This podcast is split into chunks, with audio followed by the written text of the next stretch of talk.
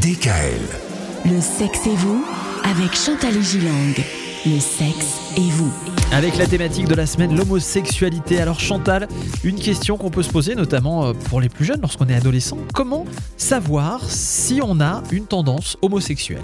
J'avais d'abord envie de dire à, à nos auditeurs qu'aux États-Unis jusqu'en 1973 et en France jusqu'en 1992, l'homosexualité était encore considérée comme un élément pathologique. Jusqu'en 92 Exactement. C'est hier Je voulais également dire que nous avons tous une part de sexe opposé en nous, c'est tout à fait normal, mais elle est dans des proportions variables. Et ça n'est pas parce que l'on ressent une excitation en lisant par exemple un texte érotique ou, ou une vidéo homo que l'on est homosexuel.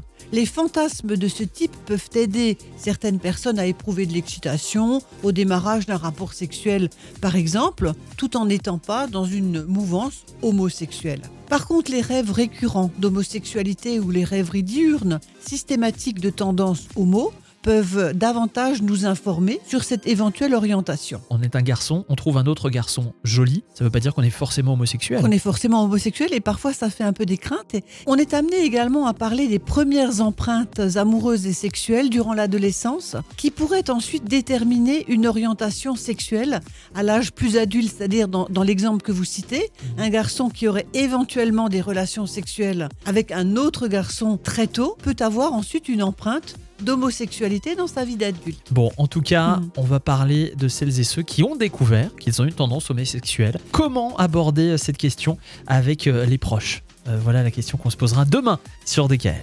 Retrouvez l'intégralité des podcasts Le sexe et vous sur radiodkl.com et l'ensemble des plateformes de podcasts.